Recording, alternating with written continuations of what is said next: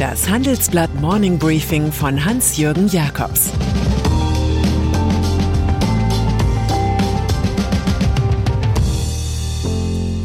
Guten Morgen allerseits.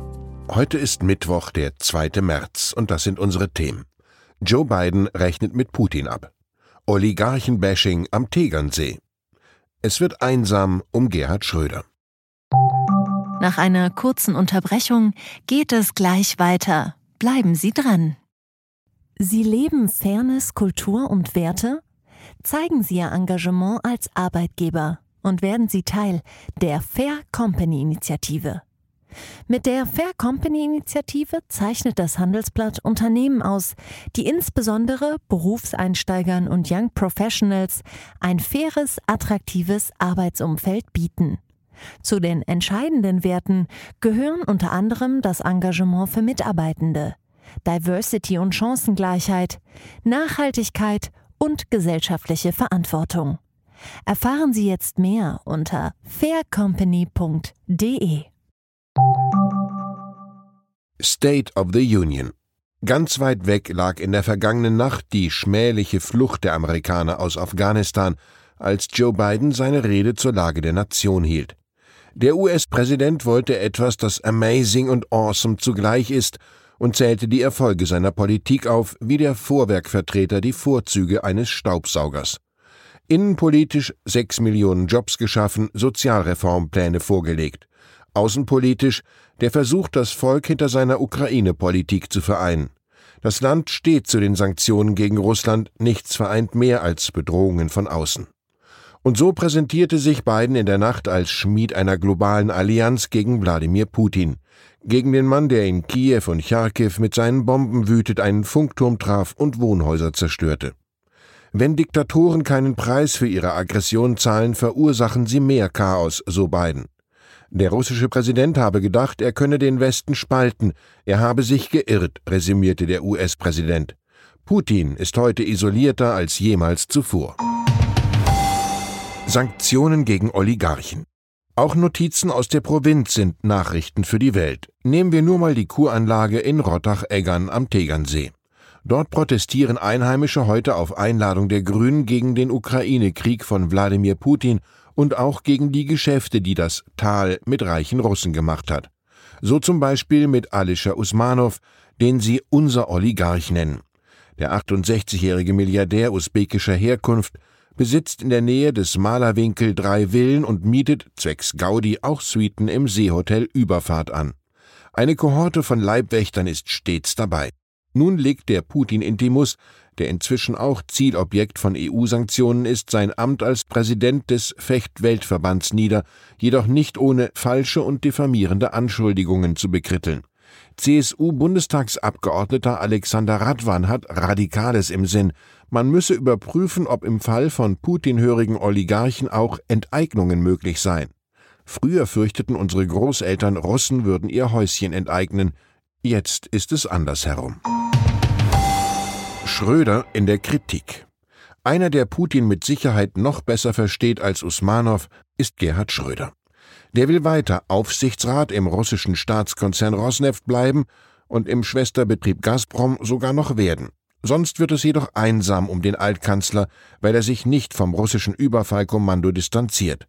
Alle vier Mitarbeiter in seinem Bundestagsbüro nehmen Reis aus, darunter auch sein langjähriger Büroleiter Albrecht Funk.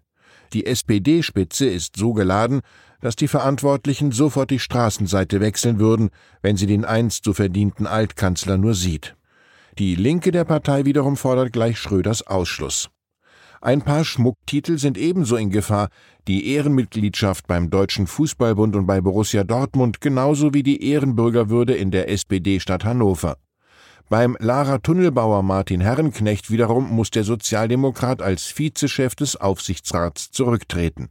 Und auch der liberale, honorige Schweizer Verleger Michael Ringier mag den Türöffner, sorry Berater, nicht mehr. Keine Sorge muss sich Schröder um seinen Aufseherjob bei Nord Stream 2 machen. Er entfällt einfach. Das Projekt Ostseegaspipeline geht in die Insolvenz.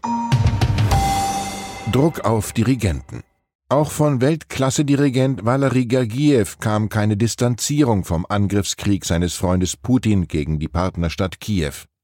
Also bereitete die Stadt München dessen Arbeit mit den Münchner Philharmonikern ein jähes Ende. Oberbürgermeister Dieter Reiter von der SPD sagt dazu, in der aktuellen Situation wäre ein klares Signal für das Orchester, sein Publikum, die Öffentlichkeit und die Stadtpolitik unabdingbar gewesen, um weiter zusammenarbeiten zu können. Die zweite Bürgermeisterin, Katrin Habenschaden von den Grünen, meint, es befremde sie, politische Bekenntnisse zu fordern, in diesem Fall wäre es aber notwendig. International wurden überall Gergiev-Konzerte abgesagt, an der Mailänder Scala in Rotterdam, Baden-Baden, Edinburgh, Paris.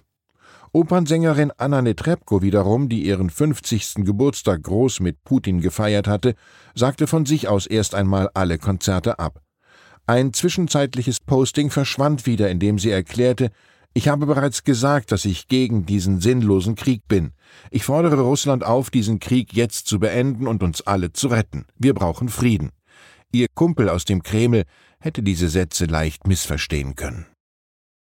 Deutsche Firmen in Russland. Should I stay or should I go? So wie im Song der Band The Clash rätseln viele deutsche Chefs, ob sie im Land des kriegslüsternen Präsidenten Putin ihre Dependance erhalten und weiter Geschäfte machen, als sei nichts geschehen. Nur die wenigsten desertieren, BP, Shell, Daimler Truck. Das Gros sagt sich Stay, weil man ja mit den Beschäftigten wie ein inländisches Unternehmen fühle. Mercedes, Volkswagen, Bayer, Henkel, Klaas, Metro. Allerdings gilt der Putinismus auch für Sie, wie meine Kollegen herausfanden. Die russische Zentralbank will, dass die ansässigen deutschen Firmen 80 Prozent ihrer Exporterlöse in Rubel tauschen und das auch noch rückwirkend von Jahresbeginn an. Die Begründung besondere wirtschaftliche Maßnahmen im Zusammenhang mit unfreundlichen Handlungen des Westens. Der Clash-Song bringt das Dilemma der deutschen Russland-Anrainer rhythmisch auf den Punkt. If I go there will be trouble, if I stay it will be double. Lindner über Russland. In Zeiten von Kriegen sind Terminpläne nicht zu halten. Das hat auch Bundesfinanzminister Christian Lindner erfahren, der dem Handelsblatt dennoch ein umfängliches Interview gab.